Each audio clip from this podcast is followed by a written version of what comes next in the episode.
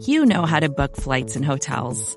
All you're missing is a tool to help you plan that unbelievable travel experience. That's why you need Viator. Book guided tours, excursions, and more in one place. There are over 300,000 travel experiences to choose from, so you can find something for everyone. And Viator offers free cancellation and 24 7 customer support for worry free travel. Download the Viator app now and use code Viator10 for 10% off your first booking in the app. Find travel experiences for you. Do more with Viator.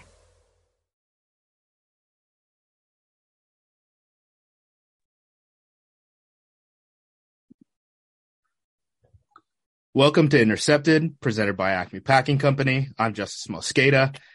There's no Packers game this week, so I wanted to have a conversation um, that I've been trying to have for a while. I figured, you know, the bye week is a perfect time to kind of rehash this thing. I'm joined here by Anna Wolfe from Mississippi Today, who, if you aren't aware of Anna Wolfe, you've almost certainly seen um, some of her headlines covering the Brett Favre story in Mississippi. Uh, say what's up to people, Anna. Yeah, thanks for having me. I appreciate it.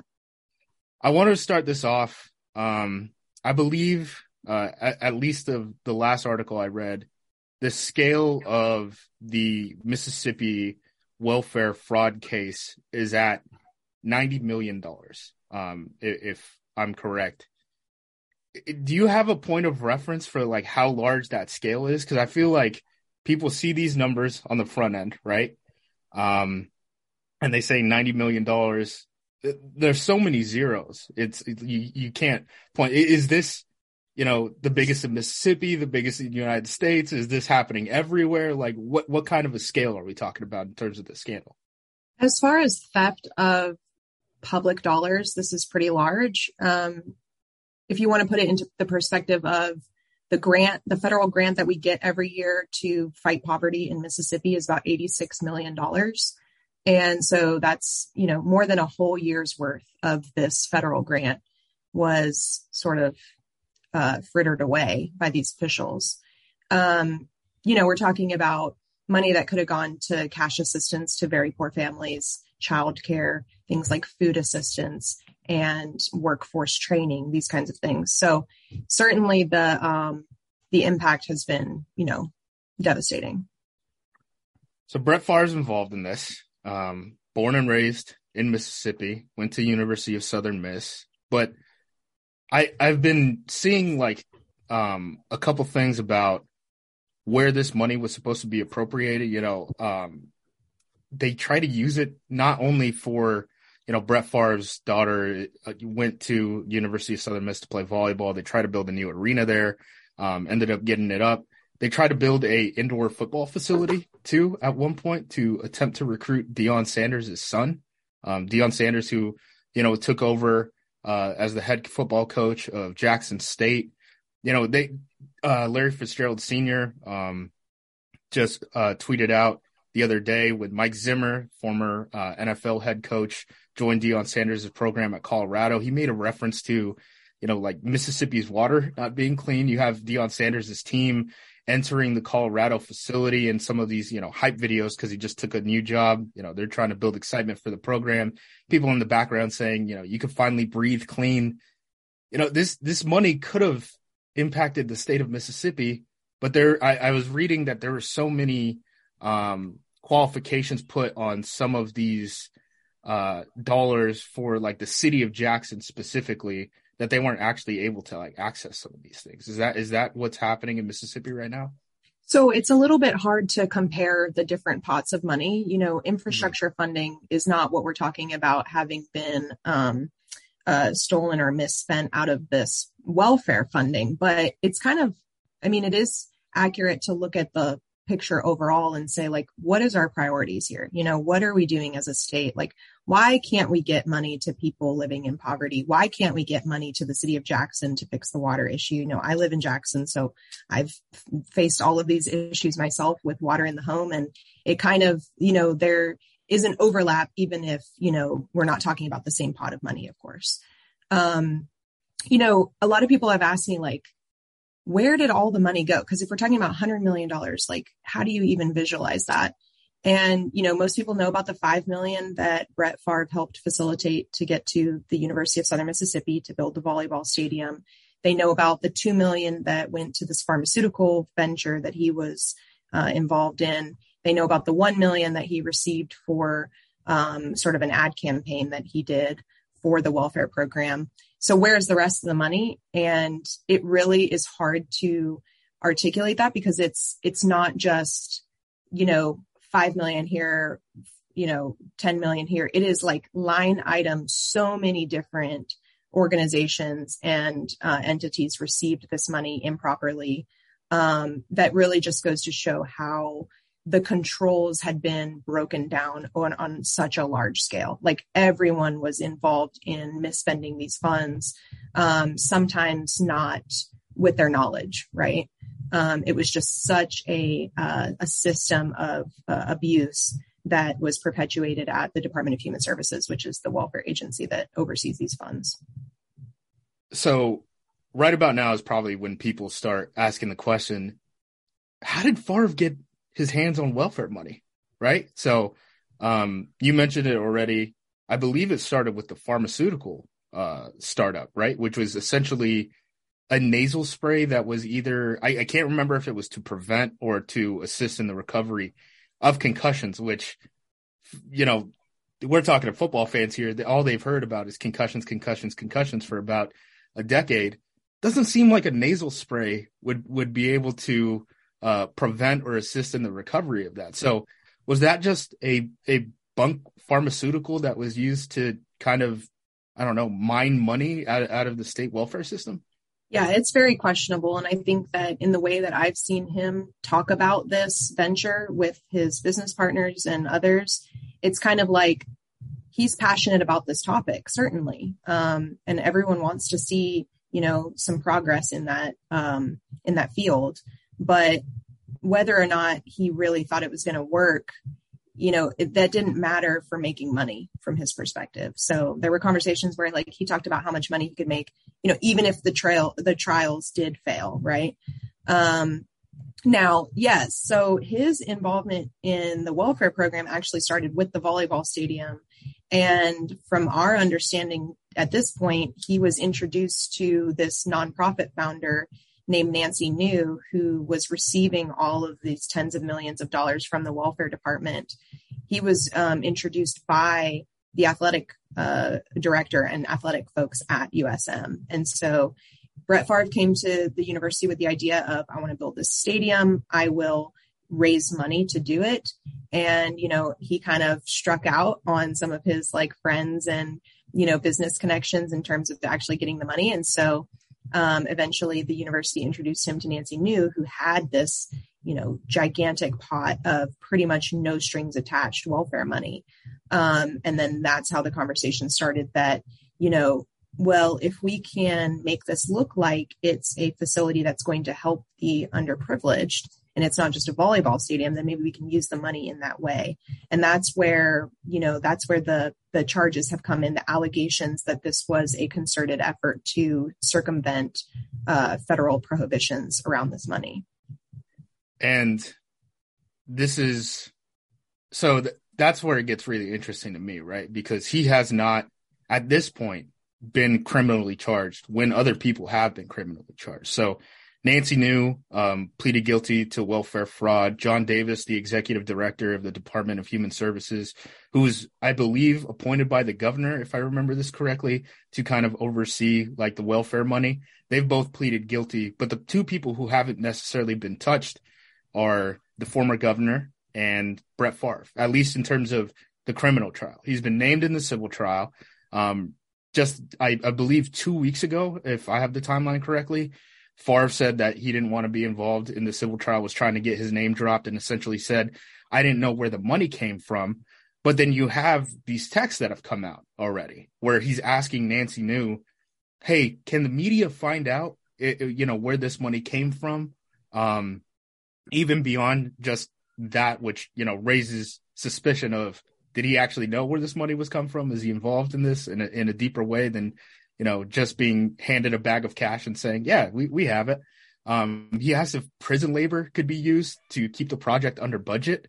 Um, do we have any indication that you know they're actually like whoever's investigating this is actually trying to go after you know the the former governor and or Brett Favre as like the big fish because the FBI is still involved even though you know again Nancy New and John Davis have already pleaded guilty.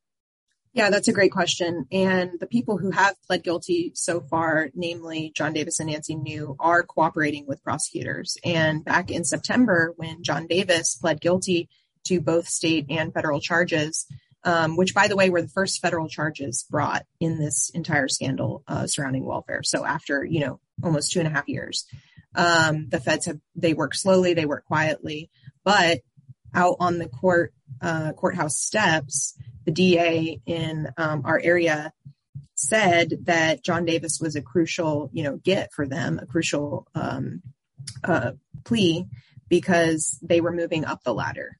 And I think that that was that was a significant uh, statement that he made, and it signals that they are looking at folks higher up. Obviously, if they're giving generous plea deals, that's what they're doing. And there's really only Brett uh, Brett Favre and Phil Bryant you know, above John Davis. So I would say that um, we're just kind of waiting to see what the feds do if they feel like um, Brett Favre's actions have rose to that level of, you know, warranting an indictment. Um, this most recent filing in the civil case was an amended complaint brought by the welfare department where they are alleging that he, um, Brett Favre, made a personal guarantee to fund the construction of the volleyball stadium. And that and that uh, you know in that case if he solicited this money then he received a benefit from that right? If he was supposed to put up his own money but he solicited this money from somewhere else that's where you know you might see him actually personally benefiting from that. And that's that's going to be important in you know determining what kind of charges he faces. So um, you know, of course, the attorneys are going to say that he never made a personal guarantee to fund the construction, that he only agreed to uh, fundraise for it. And that's something that I feel like is, it's a significant distinction and it'll have to be fleshed out in court. Um, but there are some messages that we obtained that give some insight to that.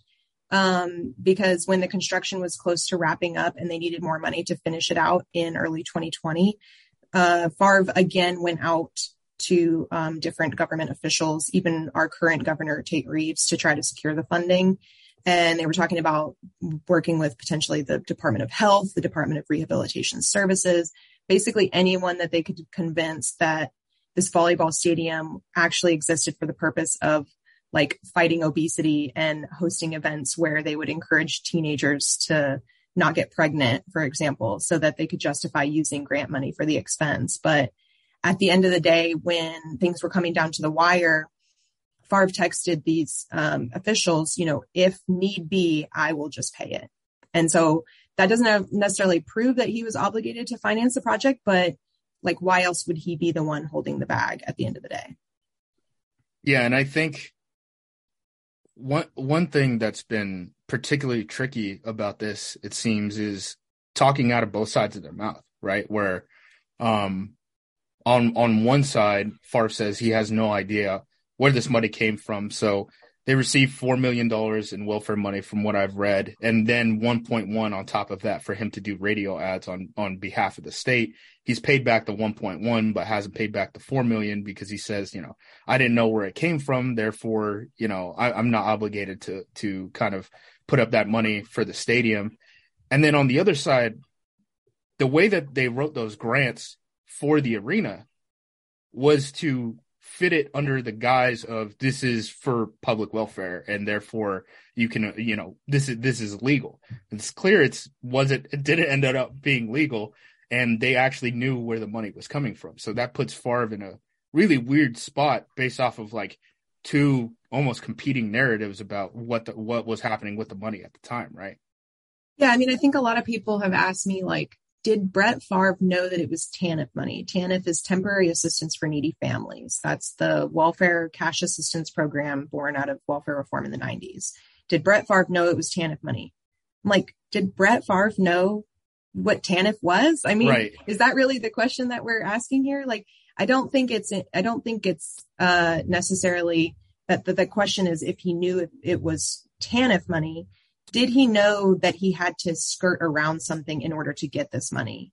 And I think the um, the idea that he was trying to justify uh, getting the money by saying it was that this that this facility was all these different things other than what it was, which is a volleyball stadium. In actuality, I think is the more important point here. Yeah, and I just keep thinking about that text to New right of will will the media figure out where this money is coming from, and I don't know that, if that. Oh, go ahead. Well, that that purchase in itself was circumventing the rules. So you know, at that point, there was some barriers put up to like, are we really going to be able to spend this grant money on brick and mortar construction, which is strictly prohibited in federal statute?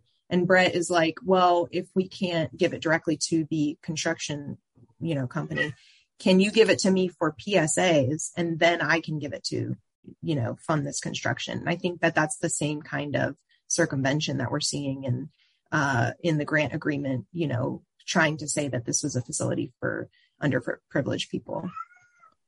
I have a couple more questions. Um, is there any chance that there are more text messages out there that could harm Favre in the future? Like, where where would in discovery, where would those text messages have to come from? If if New is already cooperated, if Davis has already cooperated, would it have to be a situation where the governor or, and or Brett Favre would then have to cooperate with the feds to kind of roll over on the other target. Is, is, that where we're at in this kind of chain of succession at this point?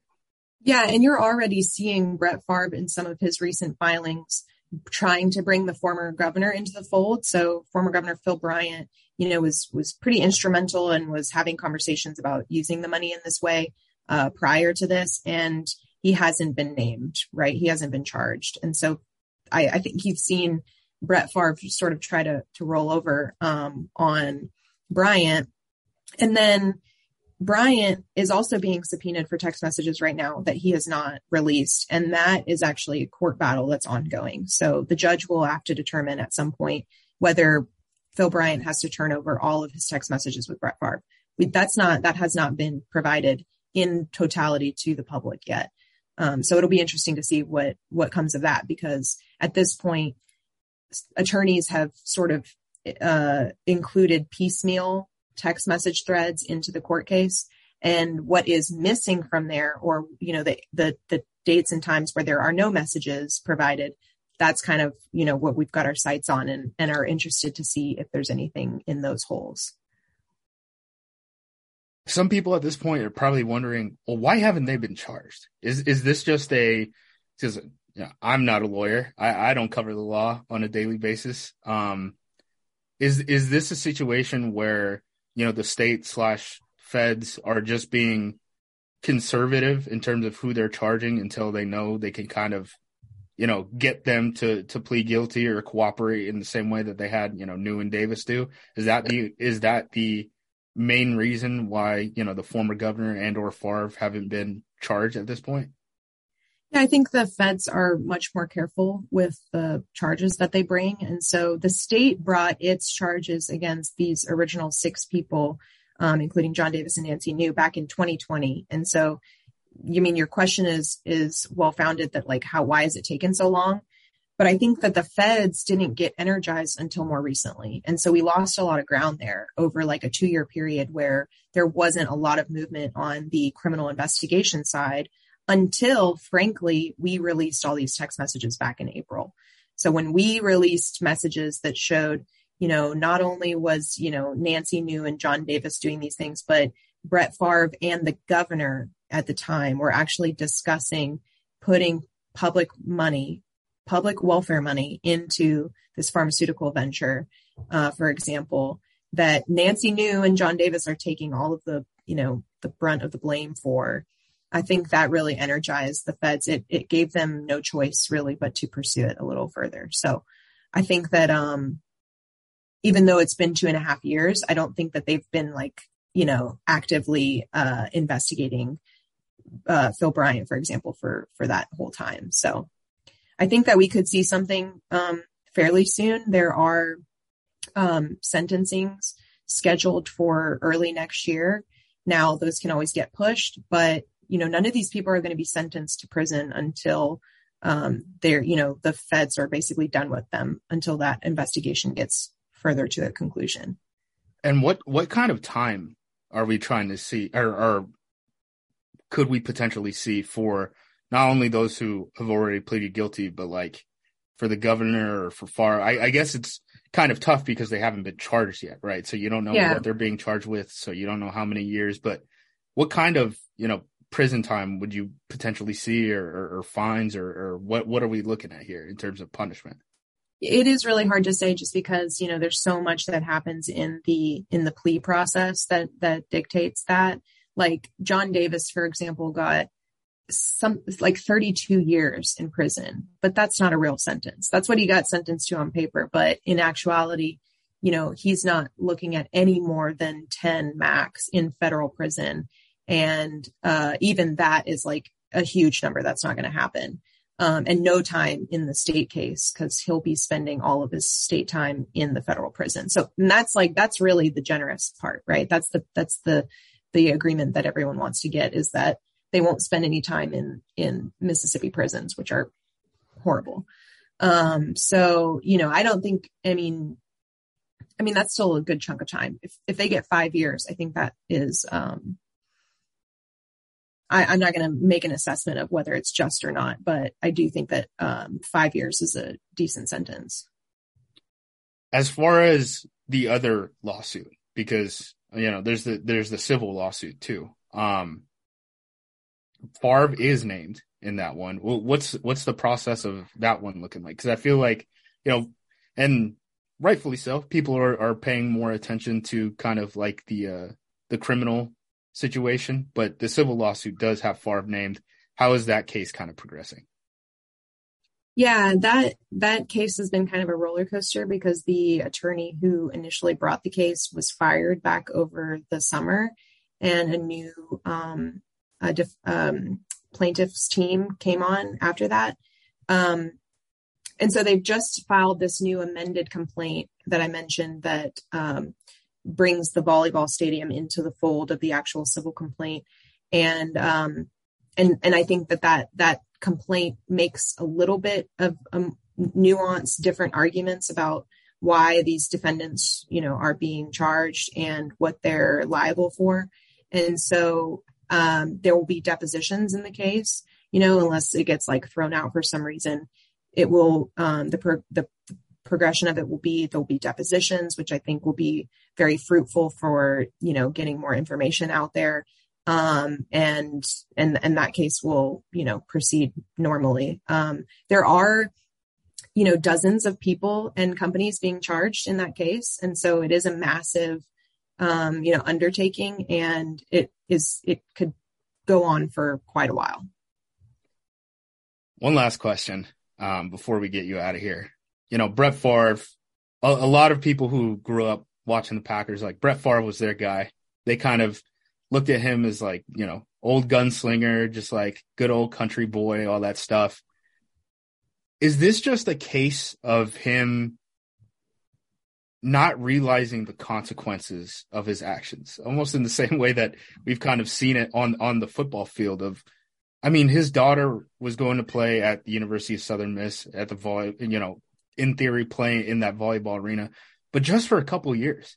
And now he's facing, you know, potential federal prison time for these actions. Is, is this just a situation of, you know, a, a, person who's had a lot of things break right for them, just kind of taking advantage of a situation and not even thinking of these decisions beyond one step of, hey, I can get some money to do this thing that I want to do. I don't care what comes with it.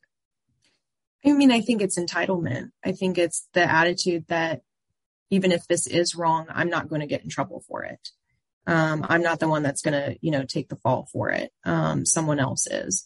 And, you know, I just think that, I mean, everyone in this story kind of enabled each other, right? In mm. terms of their mentality around what this money was supposed to be used for and the ways that they kind of deluded themselves into thinking that what they were doing was okay because you know, maybe the money wasn't going to go to um, meaningful purposes anyway, and and or like it wasn't going to solve poverty anyway. So why not just do you know make Brett Favre's dream come true?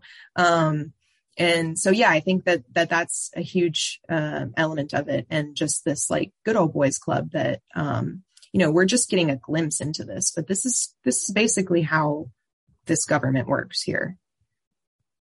Uh, Anna Wolfe, Mississippi Today. Um, thanks for sharing your time, sharing your wisdom, keeping us up to date. I hope, you know, some of our listenership, um, learned a couple things about this case, uh, through listening to this and just wish, uh, it were on better terms for, for yeah. your state. Keep, keep up the good work. Um, again, go read Anna Wolfe, Mississippi Today. She's been doing a great job covering this. Thank you. Thanks for shining a light on it. Hey, this is Scott Galloway, author, professor, entrepreneur, and most importantly, host of the Prop G podcast. We got a special series running on right now called The Future of Work, where I answer all your questions on surprise, the future of work. Questions including what are we missing when we work remotely, or how do we handle work life balance when a major opportunity comes knocking? From the provocative to the technical, we're offering insights you won't want to miss. So tune in to the future of work, a Prop G Pod special sponsored by Canva. You can find it on the Prop G Pod wherever you get your podcasts.